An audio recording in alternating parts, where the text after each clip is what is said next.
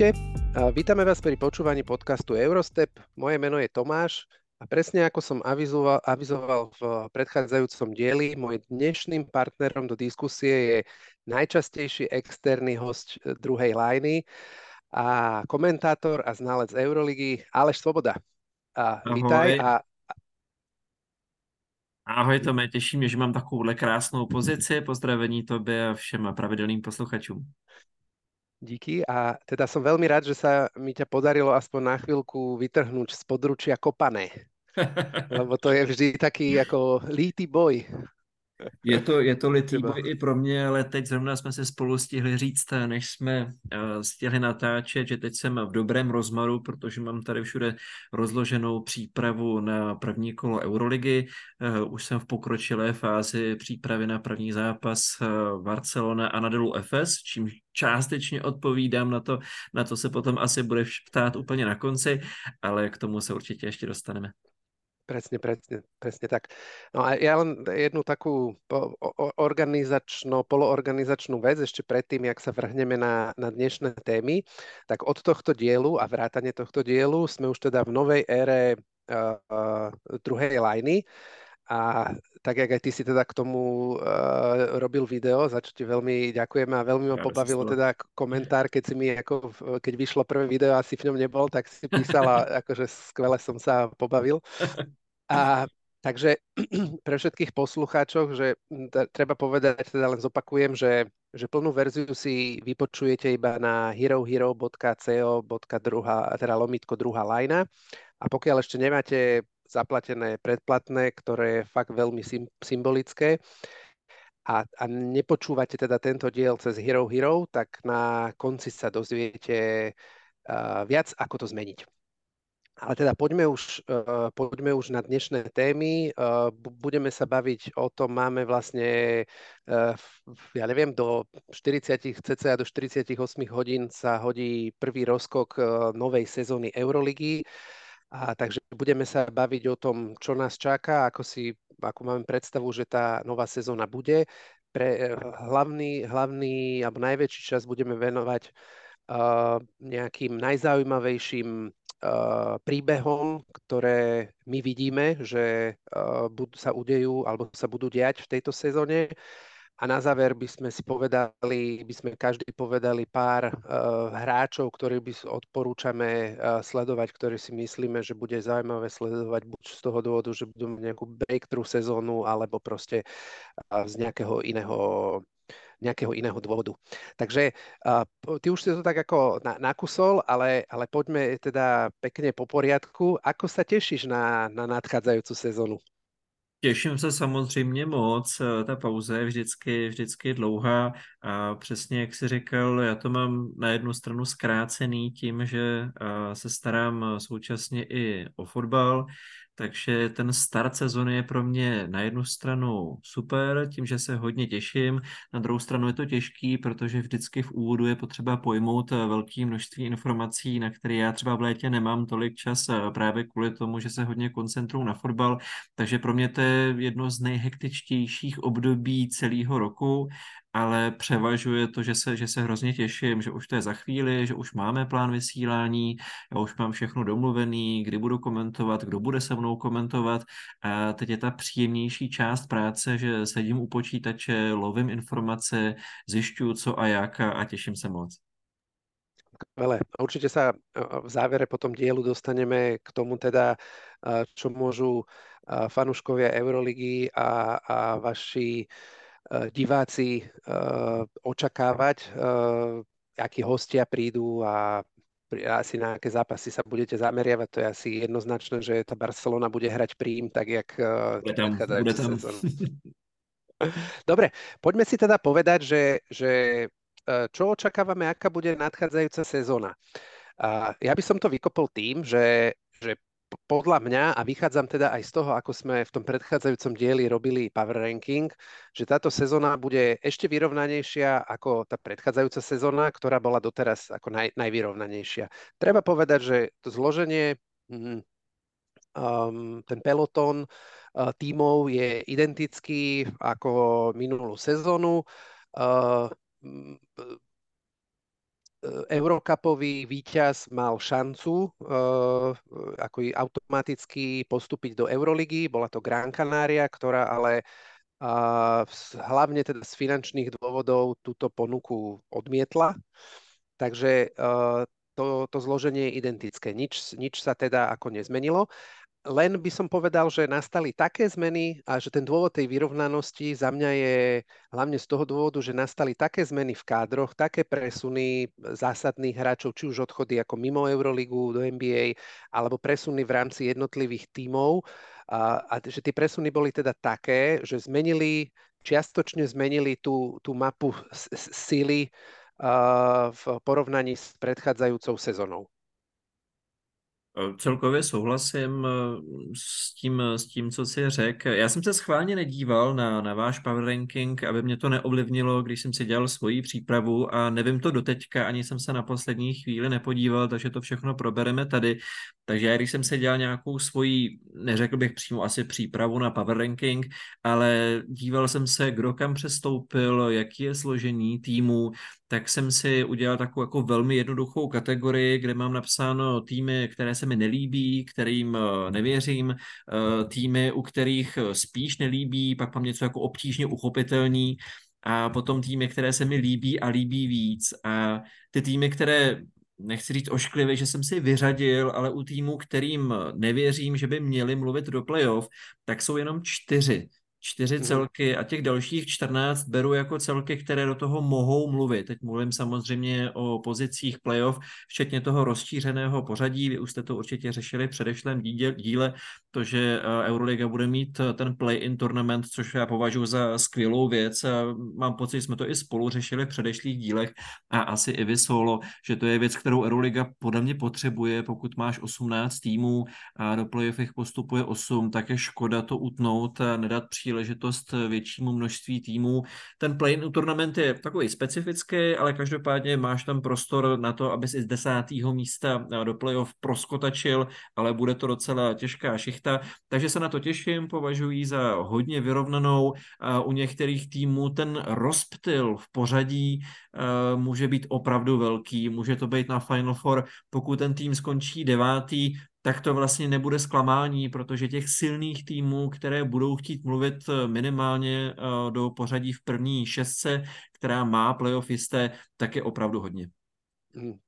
Presne tak a tá vyrovnanosť, alebo teda respektíve ten rozptyl, o ktorom si hovoril, sa prejavil uh, vlastne počas toho nášho power rankingu. Um, keď, budeme, keď sa budem pýtať teda na tvoje nejaké či už poradie, alebo teda top 4 týmy, ktoré si myslí, že, že e, sú najsilnejšie aktuálne, tak sa môžeme o tom pobaviť, lebo ten, ten nebudem tu teraz teda ako e, robiť ti spoilery, ale teda ja myslím, že už môžeš v Dá sa, dá sa povedať, že vlastne v tej top štvorke sme sa zhodli na jednom jedinom týme.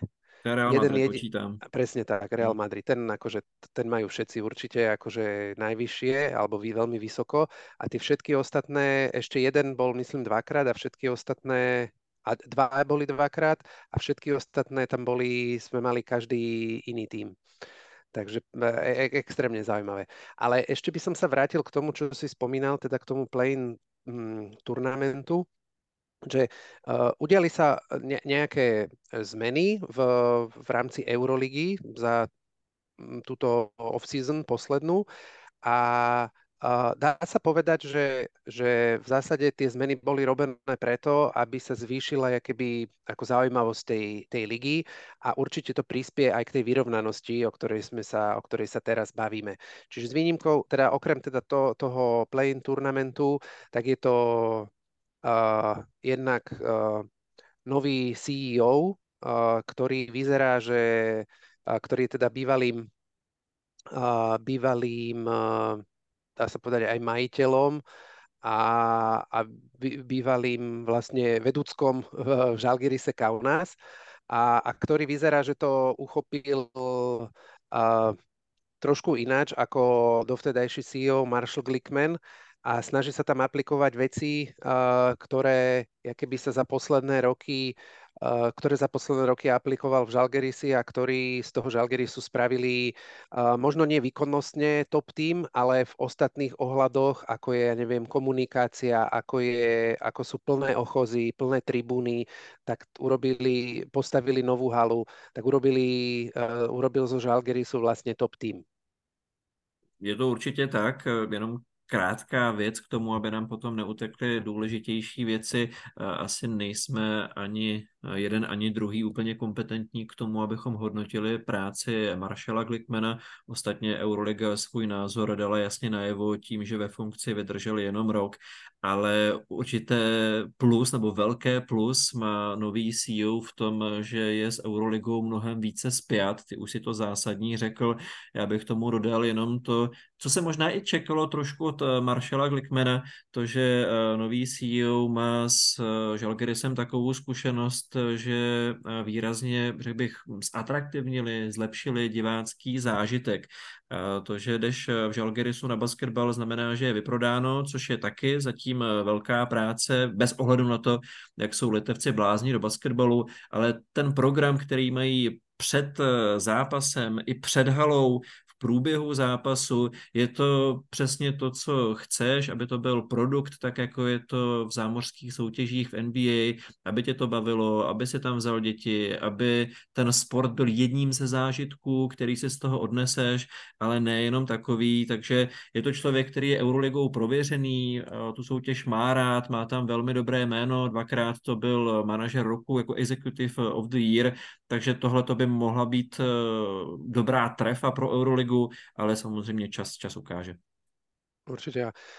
Jak si hovoril o tom keby tom produkte ako takom a tom programe, ktorý je na zápasoch Žalgirisu pred a po, po zápase, počas zápasu, tak toto veľmi Litovci kritizovali pri teraz poslednom Final Four, kde keby ten program organizovala Euroliga, mm. že ten ten program nestal za nič. Mm. Že ne, ne, boli tam veci, ktoré neboli zaujímavé. Litovci, ktorí sú blázni do basketbalu, chcú sa baviť, sú na to naučení, tak proste na to čumeli a, a vlastne aj diváci z celej Európy, ktoré tam boli, tak akože ne, ne, ne, sa to ne, nestretlo sa to, ne, keby ty puzzle, to puzzle nezapadlo do seba. Jsou zvyklí na lepší, jsou zvyklí na to, že si to dělají sami a že se to dělají objektivně dobře, to už se dá tohle také změřit, takže v momentě, kdy ten standard je jiný nebo podle nich nižší, než jsou zvyklí, tak je správné se ozvat. Mm, presne tak. No a čo určite prispieje k tej vyrovnanosti a atraktivite tej ligy je uh, veľký prílev NBA hráčov. A vy, videli sme to túto off-season, že to bolo ako enormné uh, v porovnaní s predchádzajúcimi sezónami. Tak máš ty na to, na to nejakú ako teóriu, že čo je dôvodom, čo je, čo je za tým? Uh, já jsem na to sám celkově zvědavý, jak, jak to dopadne.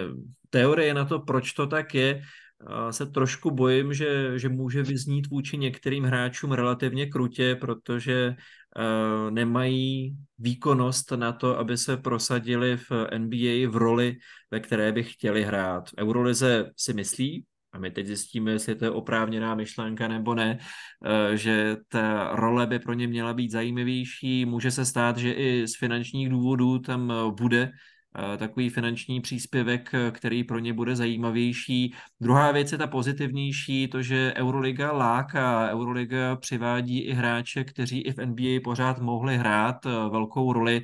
Vzpomeňme třeba na Mirotiče, to byl možná nemusím mít úplně přesný vstup, ale pro mě to byl jeden z těch prvních hráčů, který přišel z NBA do Euroligy, ne kvůli tomu, že by na NBA nestačil, ale že se zkrátka rozhodnul, že se vrátí do Evropy a přinesl ohromnou kvalitu, přinesl to, že eh, Barcelona byla contender, eh, vyhrál ocenění MVP a byl to návrat, který Eurolize pomohl.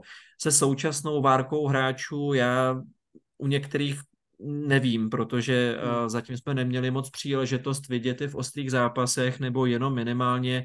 Uh, samozřejmě nejvíce mluví o Kembu Volkrovi, který je čtyřikrát All-Star, ale on sám říkal, že uh, on sám od sebe nic neočekává, on sám moc neví, dlouho nehrál, stejně jako Parker, který přišel do Barcelony, který poslední soutěžní zápas předtím, než začal nový ročník ACB ligy, tak hrál v lednu v roce 2022, takže tohle to jsou velké neznámé, co se týče potom konkrétních výkonů.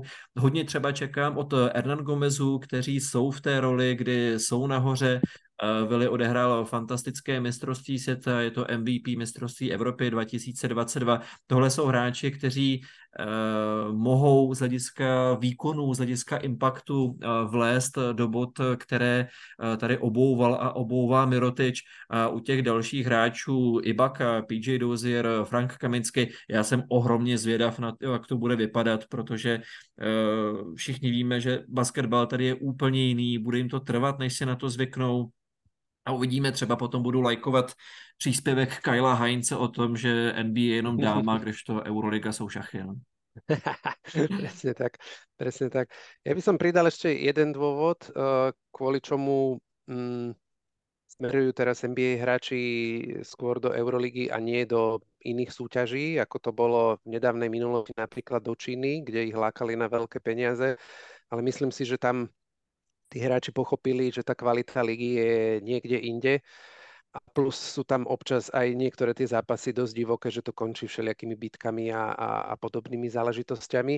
Tak, uh, tak uh, uh, a majú vlastne aj nejakú uh, spätnú väzbu alebo majú nejaké informácie od hráčov európskych, ktorí buď hrávali Euroligu, alebo sú v kontakte s Euroligou, ako napríklad uh, Nikola Jokič, ktorý, ktorý sám, teraz som čítal článok, ktorý sám od seba volal PJovi Dožierovi, keď počul uh, rumors o tom, že je teda na dráte Partizanu, tak sám zdvihol telefón a a myslím si, že ako svojmu bývalému spoluhráčovi mu zavolal a porozprával mu o, o Srbsku, o, o Belehrade, o tom, aký je tam basketbal, jak sa fandí.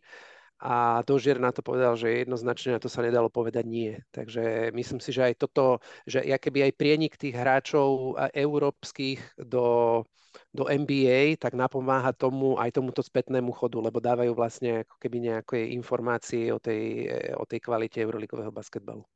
Já bych vůbec nesrovnával Tome Čínu a Euroligu, protože Čína lákala primárně na to, že budeš mít v týmu neomezenou roli, bude se hrát liga bez obran, dostaneš tam dardu peněz.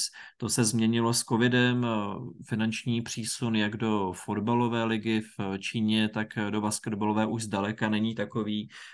Ty, když jdeš do Evropy, tak z hlediska života pokud sebou bereš i rodinu, tak nic neriskuješ. V té Číně to přece jenom byla do určité míry nechci říct slovo divočina, ale nejistota.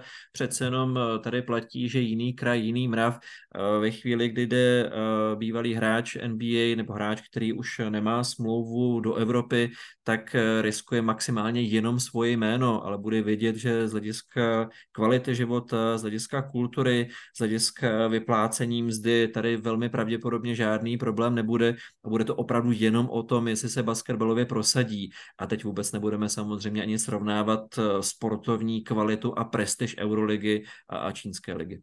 Hmm. Absolutný súhlas. Dobre, uh, nechajme tieto úvodné dišputy a poďme teda k tým uh, najzásadnejším a podľa nás, alebo podľa mňa najzaujímavejších príbehov nadchádzajúcej sezóny. Ja som zo pár tém na diskusiu vybral a teraz by sme si to mm, sa spolu o tom podiskutovali a uvidíme, čo nám z toho teda vypadne. A, a asi taká najjednoduchší, e, najjednoduchší pik na prvú, prvú tému a najjednoznačnejší pik je Uh, a už sme to tu nakusli pred chvíľočkou, je, či Real je momentálne najsilnejším tímom a či má najväčšiu pravdepodobnosť obhájiť a titul. Ja len poviem, že e, v rámci toho power rankingu, ktorý sme robili, tak e, ja so Šimonom Krajčovičom sme ich dali na prvé miesto a Peťo ich dal na druhé miesto, ale teda s hlavným zdôvodnením, že že, je, e, že hádam si nemyslíš, že ja ako najväčší fanúšik Barcelony by som dal Real před Barcelonu. Takže... Já navíc bych tomu ještě přidal tím, že jsem pár podcastů s váma natočil, tak mám pocit, že Peťo se musí trošku vymezovat od ostatních, jak on říká, já tomu na rozdíl od vás rozumím, takže já mám, já mám takovýhle názor. Eh, já Real Madrid také stavím vysoko. Nevím, jestli to je úplně tak, že na papíře má v tuhle chvíli Real Madrid nejsilnější kádr zase jsou o rok starší, o nikoho důležitého pravda nepřišli, to je samozřejmě také důležité, důležité zmínit, protože odešli Williams Goss, Hanga, Cornel Randolph, Goss a Hanga byli hráči v rotaci, Corneli a Randolph už spíše ne, ale to, co je zásadní pro Real Madrid, kromě toho, že samozřejmě přišel eh, Facundo Campaso, je to, že eh, ten tým si drží to svoje jádro, že oproti týmům, eh, kterým se ještě budeme věnovat, tak ty tam nemusíš nic měnit. Ty další silné týmy, které teď míchají kartami, tak mají 8, 10, 11 nových hráčů, mají nové trenéry. Real Madrid ne, pravidelně toho moc nemění, tohle je jeho obrovská výhoda před sezonou eh, změnil před tou minulou, tam došlo k té trošku dramatické změně na pozici trenéra, kdy skončil Pablo Laso, teď už je tam zaběhlý systém, vyhráli Euroligu, všichni vědí, co mají dělat a neprošli žádnými velkými změnami, takže tohle je pro mě jeden z těch hlavních důvodů, proč Real Madrid bude znovu silný, protože si jedou, jedou to svoje a nemusí do toho moc zasahovat. Absolutný súhlas. A, a že aj napriek tomu, že teda ako vymenili garda, point garda, čo je uh, akože najdôležitejší v, v aktuálnom basketbale asi najdôležitejší, naj, najdôležitejšia pozícia, tak je to človek, ktorý tam hral predtým. On sám hovoril, že je to, keby som ako sa vrátil domov. Čiže on pozná väčšinu hráčov, pozná trenerský ansámbel, a pozná šatňu, telocvičňu, pre ňoho to je ako fakt návrat domov a to vlastne ukázal aj v tej, v tej superkope, kde, kde Real vyhral a on bol zás tretíkrát za sebou, pokiaľ Superkopu hral, bol vyhlásený za MVP. Navíc to je jednoznačný upgrade na pozici point guarda, takže to, co říkáš, je další plus, nebo jsou další plus, ale už jenom z hlediska kvality, tak je to upgrade naprosto jednoznačně. OK.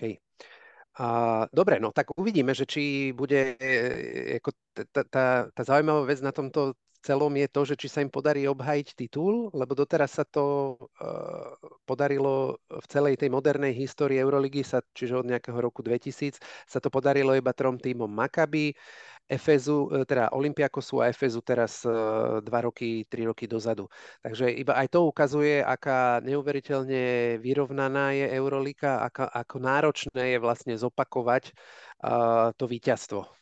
Já bych se v tuhle chvíli i souhlasím s tím, co říkáš, bavil zejména o tom, kdo si myslíme, že postoupí do Final Four a kdo bude v té první šestce, protože typovat Final Four na začátku sezony je respektive jak dopadne Final Four, tak je velmi náročná, náročná disciplína a víme všichni, že to je náročné i při startu Final Four tím, že je systém jaký je, že se potom hraje na jeden vítězný zápas a není to playoff, na jaké jsme zvyklí z dalších soutěží, tak eh, z těch týmů, které, tak jak se to teď rýsuje, které do Final Four postoupí, tak si myslím, že to může vyhrát úplně, úplně kdokoliv a pořád sám v sobě, i když potom, když budeš chtít, tak řeknu chlapský názor, ale jinak pořád pracuji s nějakou jako šesticí týmů, které, které se mi líbí nejvíc, mm. ale buďme rádi za to, že to je vyrovnané. Euroliga by si mohla počít eh, slogan eh, z české nejvyšší basketbalové soutěže, který byl vhodně marketingově použit v průběhu minulé sezony, když Nymburk eh, ztratil tu svoji největší sílu, tu, tu nadvládu, už eh, nebyl schopen eh, dál dodržovat, tak název kampaně bylo Nikdy nevíš, v Eurolize myslím, to je velmi podobně, ale plusem pro Euroligu oproti české KNBL je to, že v Eurolize je spousta týmů, které se zkvalitnili. Tady všichni věděli, že Nymburk malinko sestoupil z toho, co dřív poskytoval z hlediska financí, z hlediska kvalitu, kvality a tak jiné týmy ho měli příležitost doběhnout. V Eurolize je to tak, že ten standard se pořád zvyšuje. Hmm, presne tak. Dobre, poďme, poďme k druhému týmu alebo k druhej, k druhej téme, ktorá mňa teda extrémne zaujíma a týka sa to Olympiakosu.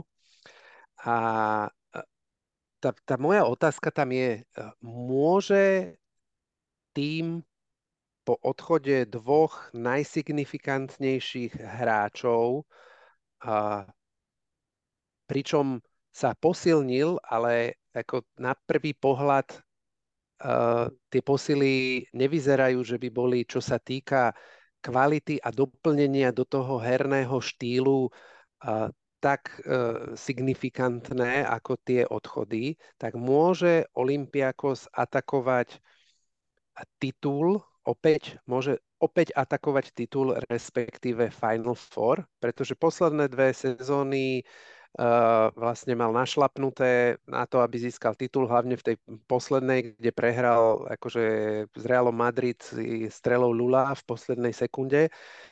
A, a všetci ich, a vlastne vojvodili celej, skoro, skoro celej základnej časti. Všetci ich dávali na tú najvyššiu pozíciu v, v rankingoch, v nejakých typovačkách. Všet, očakávalo sa teda, že Olympiakos keby ten titul získa. Vo season odišiel MVP Saša Vezenkov a za takých polodramatických, dramatických okolností odišiel Kostas Lukas, čiže odišli dvaja ako go-to guys, tí hráči, ktorí hlavne teda v, v Lukasovi oni stratili hráča, ktorému mohli dať loptu a ktorý vedel ako mm, to zobrať na seba a dávať, dať, rozhodujúce, dať rozhodujúce strely. Teraz mne príde, že taký hráč tam nie je, aspoň sa tak, tak žiaden z tých hráčov, ktorí tam sú, či už z tých existujúcich, alebo ktorí prišli vo season, tak žiaden sa tak doteraz ako neprejavil. To neznamená, že to v sebe nemôže mať, ale ako ťažko sa môžeš prejaviť, keď už tam jedného takého hráča máš. Takže ako to, ako to vnímaš ty? Lebo ja to potom sa na to dívam aj tak, že ešte, ešte taký jeden rozmer to pre mňa má, že vlastne keď si pozrieme na to, že ako Barzokas si stavia týmy a ako ich doplňa, tak um, on si vyberá charakterovo, aj charakterovo hráčov, ktorí mu vyhovujú, pre ktorých je tým viac ako nejaký individuálny výkon. Ale myslím si, že, že v momentálnom, alebo v tom baskete, ktorý sa hrá teraz, taký hráč, ktorý, ktorému dáš loptu, keď ti bude tiec do bod, tak je proste nevyhnutný. Bolo to tak aj, e, keď získal Barzoka s Olympiakosom e, prvý titul, 2000, sezóna 12-13, alebo 12-13, áno, vtedy tam mal Spanulisa. Teraz tu mal Slukasa. Teraz mi príde, že tam aspoň na prvý pohľad taký hráč tam nie je. Eh, já začnu z úzka a pak to rozšířím, když eh, vytáhnu eh, jednu z těch myšlenek nebo tu otázku, kterou si položil, jestli si myslím, že Olympiakos může být nahoře a může aspirovat na Final Four. Za mě odpověď jednoznačně ano. Další věc, o které jsem chtěl mluvit, je to, co ty si říkal na konci. Já si myslím, že Olympiakos bude nahoře právě z toho důvodu, že tak, jak je teď kádr poskládaný v Olympiakosu, tak to Barcokosovi musí vyhovovat, protože ty jsi to správně řekl, on si vybírá hráče, kteří mu zapadají do systému hry. Ty potřebuješ, aby to byli i hráči, kteří zapadají do takové té rodiny Olympiakosu.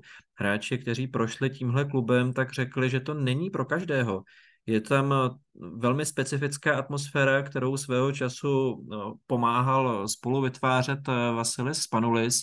Není tam prostoru pro příliš eh, vysoká ega.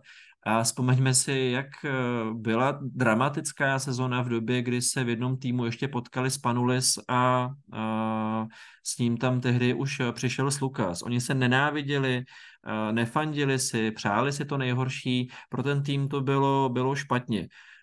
Já si myslím, že ten tým je moc hezký. To, že tam nemáš eh, Vezenkova, je samozřejmě ztráta, že tam není ten eh, go-to guy, je asi věc, která tě může někdy spálit, ale budeš tam mít eh, neuvěřitelně vyrovnaný tým s hlubokou rotací. Já když jsem si sepsal základní pětku, kterou tam můžeš mít, Walkup, Kenen, fantastická síla na trojce, Brazdejky s Papa Nikolau, McKissick, Přišel tam Sigma, což je hmm. hráč podle mě jako vystřihnutý do, do omalovánek eh, Georgiose Barcokase, jak hrát týmový basketbal. Je to univerzální voják, umí všechno, střílet, přihrávat, rozkakovat a z toho, co si pamatuju, tak to není hráč, kterého by tížilo nějaké extrémně vysoké ego.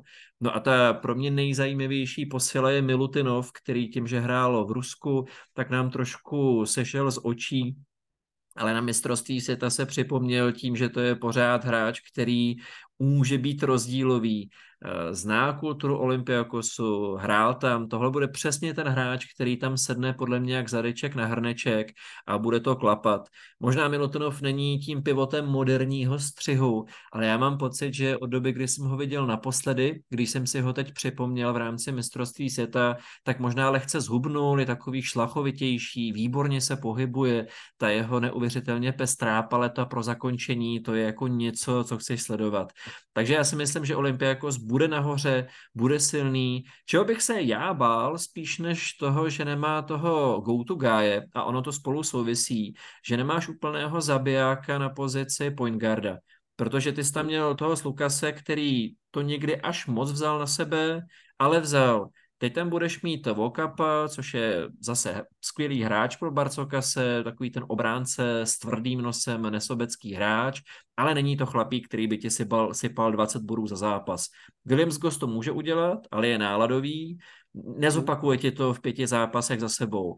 A v momentě, kdy tam není ten go-to guy a není tam ten zabiják, který by to vzal na sebe v pozici point guarda, tak opravdu budeš muset eh, mít ten systém tak dobře fungující, abys vždycky našel někoho, kdo ti vytáhne ten trn z paty a kdo ti pomůže. Což z hlediska toho, kdo tam je, tak pořád ještě jde. Takže v celku já Olympiakos eh, strach nemám a mám ho mezi těmi, řekněme, šesti týmy, které tam podobně musí být. Mm-hmm. OK, no ja som extrémne zvedavý, ako, ako uh, budú, určite budú hrať pekný basketbal. Sú, absolútne súhlasím s tým, že ten Sigma, uh, ten sa podľa mňa narodil s bielo-červeným pruhovaným dresom, to je úplne ako ten tam mm. fakt padne, jak, jak zadok na šerbel. A, a Milutinov sa určite tiež hodí. Uh, uvidíme, som, som ako extrémne zvedavý. Som extrémne zvedavý. Dobre, ďalšia, ďalšia, uh, ďalší taký príbeh je, či sa uh, Erginovi Atamanovi podarí zopakovať si históriu s Efesom a, a po, opäť sa mu podarí dotiahnuť novoposkladaný uh, do Final Four. Pretože vlastne opakuje sa história, kedy pred 5 rokmi FS skončil, alebo pred 6 rokmi FS skončil na poslednom mieste Následne došiel Ergin Ataman, ktorý si poskladal tým úplne na novo. Treba povedať, že v tom čase nie z nejakých extra hviezd. Hej. Tie, tie hviezdy sa, sa až stali počas toho ich pôsobenia, alebo tie hviezdy sa z nich stali až počas ich pôsobenia v Efeze. A hneď v tej, v tej prvej sezóne ich dotiahol do Final Four a následne získal dva tituly a je otázne, či by teda ako nebol tripit, keby, nebola, keby, nebol, keby nebol COVID. Tak e, je tu veľká paralela s aktuálnym momentálnym stavom Panathinaikosu. Ostal tam asi jeden, dvaja hráči v porovnaní s predchádzajúcou sezónou.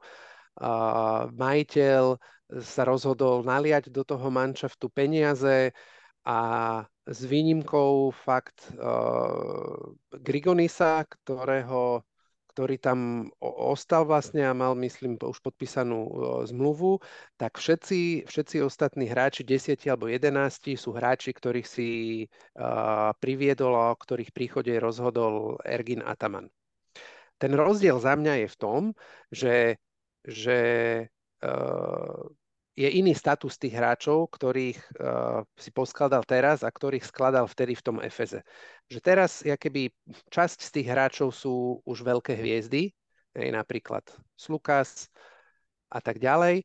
A v tom čase, keď to skladal v Efeze, tak to boli keby ako hráči, ktorí boli dobrí, ale ktorých potenciál v nich videl on a tak si ich poskladal a vlastne z nich vyrastli hviezdy v Efeze. Tak e, moja otázka je, myslíš si, alebo zopakujem ju, myslíš si, že môže či už v tejto sezóne alebo v nejakej následujúcej zopakovať rovnaký príbeh ako s Efezom a potvrdí sa, že ten jeho recept je správny a že je to teda akože najlepší manažér v histórii, v histo- manažér v zmysle basket, e, futbalového manažéra v histórii Euroligy alebo európskeho basketbalu? Já zase odpovím jednoduše na první část té otázky. Já si myslím, že může. Eh, jestli Ataman eh, nejlepším manažerem, nevím, ale Říkal jsem si, že kdo jiný by měl zvládnout eh, takovou spoustu individualit lépe než právě Ergin Ataman, který to dokázal v FS a já mám pocit, že jsem i do nějakého komentu během minulé sezony Euroleague říkal, že si neumím představit, že by v nějakém jiném týmu fungovaly takové hvězdy jako Micic, Clyburn a Larkin a že to je dáno přesně Atamanem, protože to je trenér, který dává hráčům ve svém týmu hodně volnosti. Je tam samozřejmě nějaký systém, je tam řád, ale na rozdíl od eh, hráčů jako Xavi Pasqual nebo Sharunas eh, trenérů Xavi Pasqual nebo eh, Sharunas Jasikevičius, Ergen Ataman to hodně nechává na hráčích, nechává jim hodně volnosti a jemu bych věřil, že on tuhle smečku je schopen zmanežovat, takže to bude fungovat jako tým. Začátek nebude podle mě lehký, když to bude skřípat, tak to bude pochopitelné, protože jestli jsem to správně napočítal, tak je tam 11 eh, nových hráčů, jsou to neskuteční playeři, neskuteční hráči, eh, ohromně zkvalitnili a Panathinaikos je za mě jednoznačně contender. Eh, já bych tomu řekl ještě jednu myšlenku. Já jsem ohromně překvapen, co se najednou v Panathinaikosu děje, děje, protože ty už si to zmínil, Dimitris Janakopoulos, majitel, se zkrátka rozhodnul, že do toho nasype peníze. Jak to? On jich nasypal hodně, tam došlo k tomu, že ten kádr je úžasný, rozhodně není levný, dochází také k tomu, že se mění spousta věcí v aréně, Nejsou to také úplně levné záležitosti. Přitom to není tak dávno, co Jan Kopoulos říkal, že s Panathinaikosem už vlastně nemá tolik společného. Jeho nabídnul k prodeji, což se tehdy nepovedlo. A já jsem se snažil najít to, co se tedy změnilo, že, že najednou uh, Panathinaikos zase má peníze na to, že do toho, do toho takhle šlape. Uh, byl tázán přímo Janakopoulos a on řekl na otázku, jestli to znamená, že se teď jako vrací zpátky k týmu v té roli, v jaké se ho pamatujeme, takže ne, ale že rodina Janakopoulosu je zkrátka tak eh, těsně svázaná s Panathinaikosem, že ve chvíli, kdy je potřeba mu pomoci, tak tam jsou. Některé sezóně stojí blíž, některé trošku dál. Teď se zkrátka rozhodli, že u toho chtějí být blíž. Pamatujeme si velmi dobře, eh, jaké to v minulosti bylo, i pod Želkem Obradovičem, když Panathinaikos eh, měl těsné sepětí a měl finance.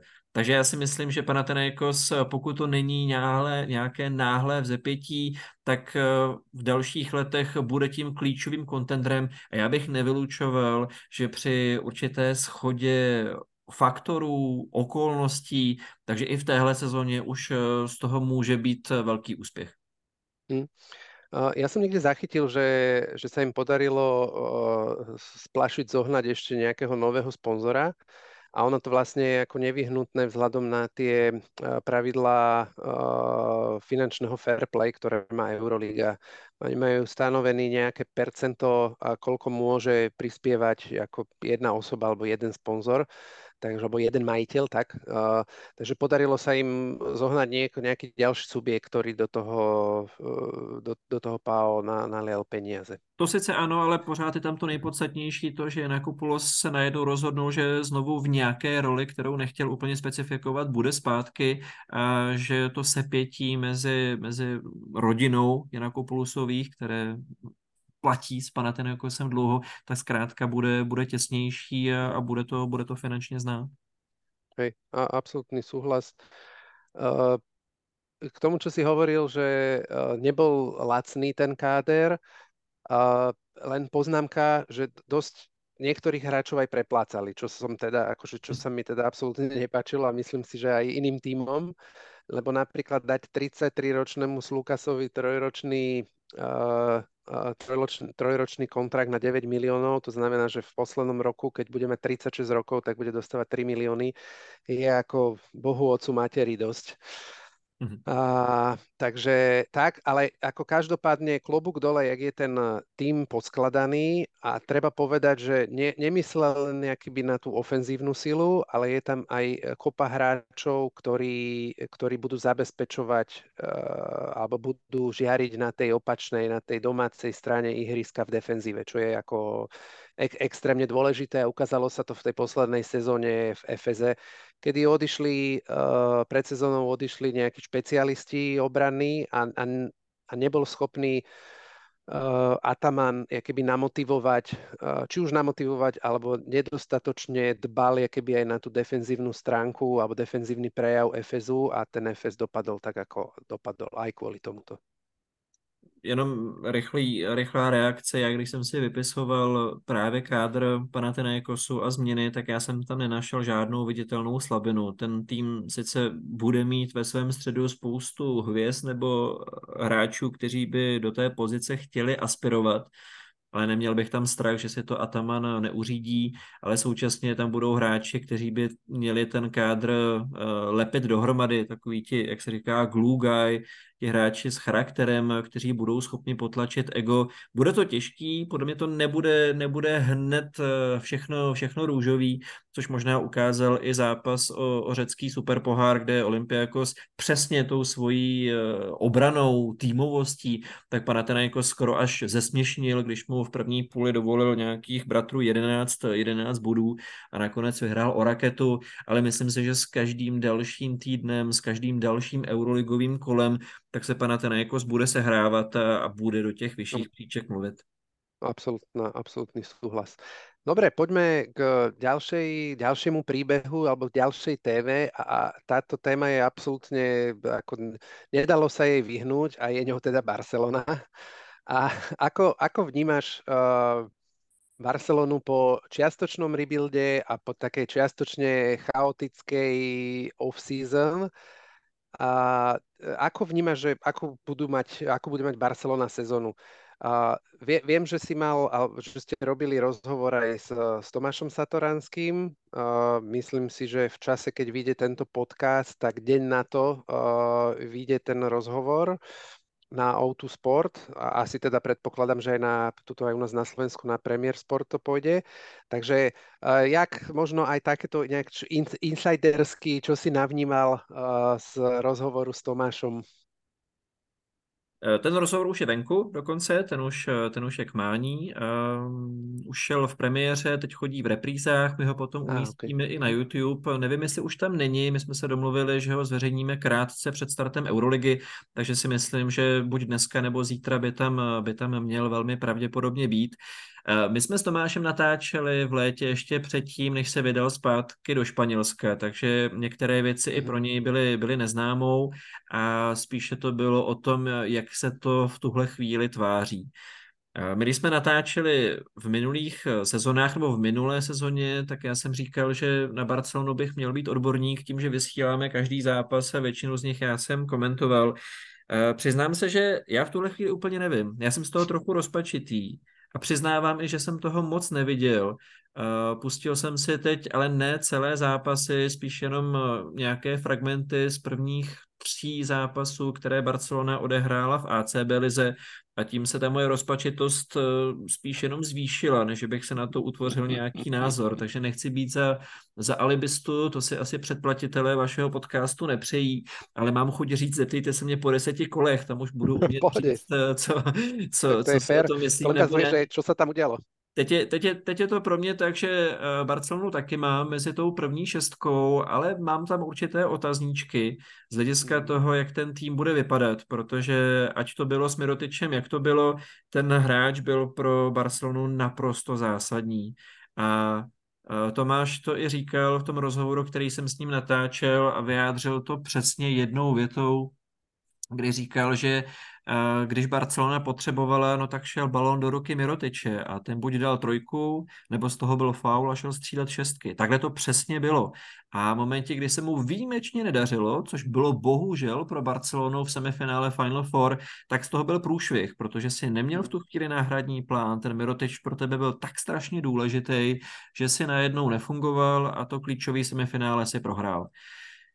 Jak nahradit Mirotiče bude podle mě těžký, protože na té jeho pozici nebudou hrát hráči, kteří by dostali balon tolikrát do ruky a měli takové ofenzivní skills, jako měl Mirotič, ať už tam bude kdokoliv. A celkově ta pozice trojky lomeno čtyřky bude určitě ne snad slabinou, ale bude, bude hodně sledovaná, protože ty musíš pojmout úplně jinak, než jak si to pojímal s Mirotičem. No a samozřejmě s otazníkem je, jak se, jak se bude dařit posilám, Já osobně hodně věřím Hernan Gomezovi. Eh, ty výkony zatím v ACB lize byly tak trošku na houpačce, ale tohle si myslím je hráč, který do toho rychle naskočí, který uh, klidně může být jednou z hvězd Euroligy, o tom se budeme asi ještě bavit. Jak na to bude Jabari Parker, nevím. On zatím eh, neodehrál tolik minut. Když hrál, tak byl velmi efektivní. Mě to překvapilo, dobře střílel, dobře do toho zapadnul, ale pořád všichni víme, že to je hráč, který toho za poslední rok a půl moc neodehrál, de facto skoro vůbec nic. Má dvě operace ACLK na stejné noze, všichni, kdo si prošli basketbalem, tak eh, ví, co se říká. Pokud eh, máš přetržený přední skřížený vás a jdeš na operaci, tak se z toho jsi schopen dostat, ale už se to nepovede každému. Pokud máš dvě operace na stejném kolenu, tak se o tom říká, že to je basketbalová smrt. Uh, už je to nějaký ten čas, kdy to má. Jabari Parker za sebou potom hrál, hrál NBA, ale všichni víme, že už to nebyla zdaleka takové jako v těch prvních třech sezónách, kdy kdo do ligy skočil. A pro mě představa to, že teď z ničeho, kdy rok a půl nehrál, se Jabari Parker stoupne a bude hvězdou Euroligy, tak tomu v tuhle chvíli nevěřím. Hmm. Jestli bude, tak uh, smeknu, co nejlépe umím a řeknu, že to je pan hráč, ale představa, že naskočíš do takhle těžké ligy, takhle takticky propracované, s takovou spoustu individualit a budeš zářit, tak si to osobně, osobně nemyslím. Takže uh, Barcelona pro mě pořád je tým, který by měl mluvit do horních příček, ale už potřebuješ, aby se ti to sešlo. Už to není jako minulý sezony, kdy jsi to mohl de facto pokazit jenom sám. Teď už potřebuješ, aby ti to opravdu fungovalo, abys v některých zápasech měl asi ne štěstí, ale abys to dobře sehrál, už to bude záviset na více faktorech a není to automatický, že tam nahoře budeš. Hmm. Hmm, absolútny súhlas.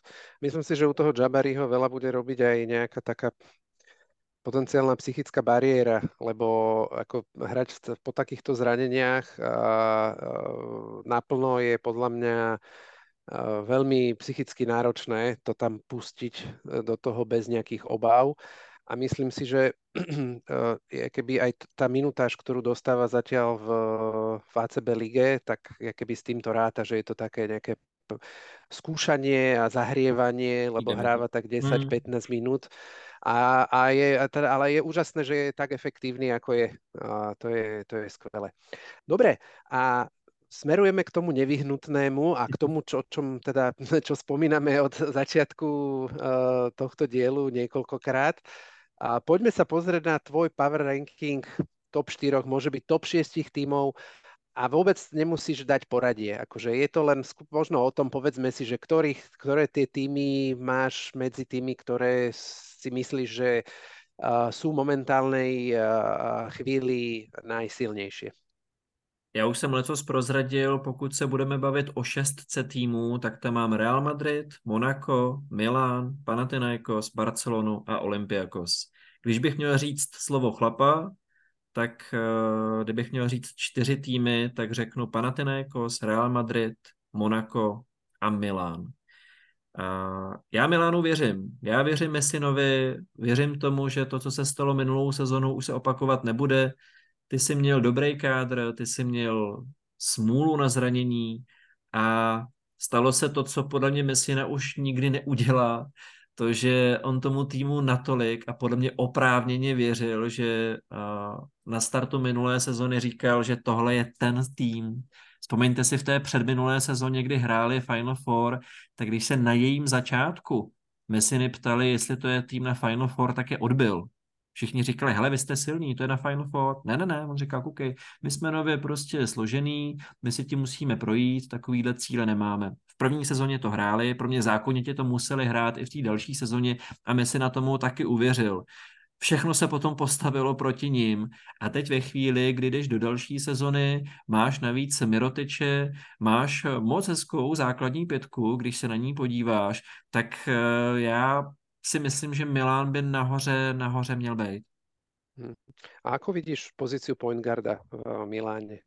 Protože tam je za nás, ako za mňa je veľmi otázný Kevin Pangos, ktorý ako, ktorý mal, ktorého boli veľké očakávania v tej minulej sezóne, ktorým ako nedostal, do, dosť času bol zranený a na začiatku tejto sezóny to zatiaľ tiež nevyzerá na nejaké excelentné výkony. Tak myslím si, že bude schopný sa, sa vrátiť späť alebo prípadne ho niekto nahradí. A keď hovoríme o point guardovi, tak včera vyšla správa, že Mao Dolo bude prvé tri týždne chýbať kvôli zraneniu, takže už sa začína presne tá, to isté, čo, čo tá, tá pliaga, ktorá postihovala uh, Milano v posledných dvoch sezónach a to zranenie. Okay, tak eh, když eh, začne Milan stejně jako minulou sezonu a bude mít, eh, já teď nevím přesně, přesně, jak to měl, ale jestli bude mít po prvních eh, šesti kolech 1-5, eh, tak se mě pozvete, já si tady po, posypu, posypu popel na hlavu, že jsem to, že jsem to zvojtil. Já Pankosovi pořád věřím, já si pořád myslím, že to je, pokud bude zdrav, pokud bude zdrav, tak je to point guard, eh, který je rozdílovým hráčem. A Maodolo hmm. patří mezi moje oblíbence. V Albě byl skvělý. Líbil se mi i na mistrovství světa, byť logicky nemohl mít tu nejprimárnější roli, ale dvojici Pango slo věřím. Zaznamenal jsem to, že Maodolo má zdravotní problémy, pokud by se k tomu měly přidat i nějaké komplikace pro Pangose, tak to samozřejmě obrovský problém a do toho týmu by to znovu byl velký zásah a může se na něm podepsat.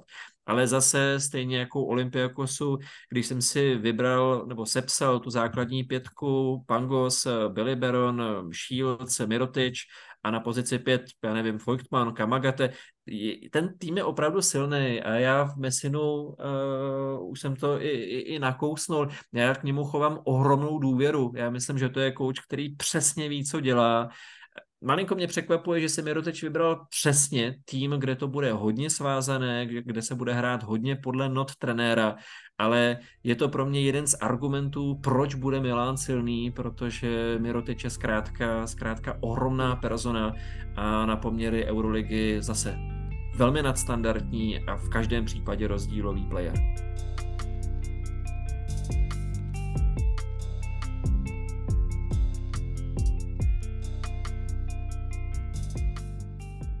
Práve si sa dopočúval na záver voľne dostupnej verzie tohto dielu Eurostepu. Pokiaľ chceš vedieť, o čom sme sa bavili ďalej, tak rozhodne nemusíš dúfať.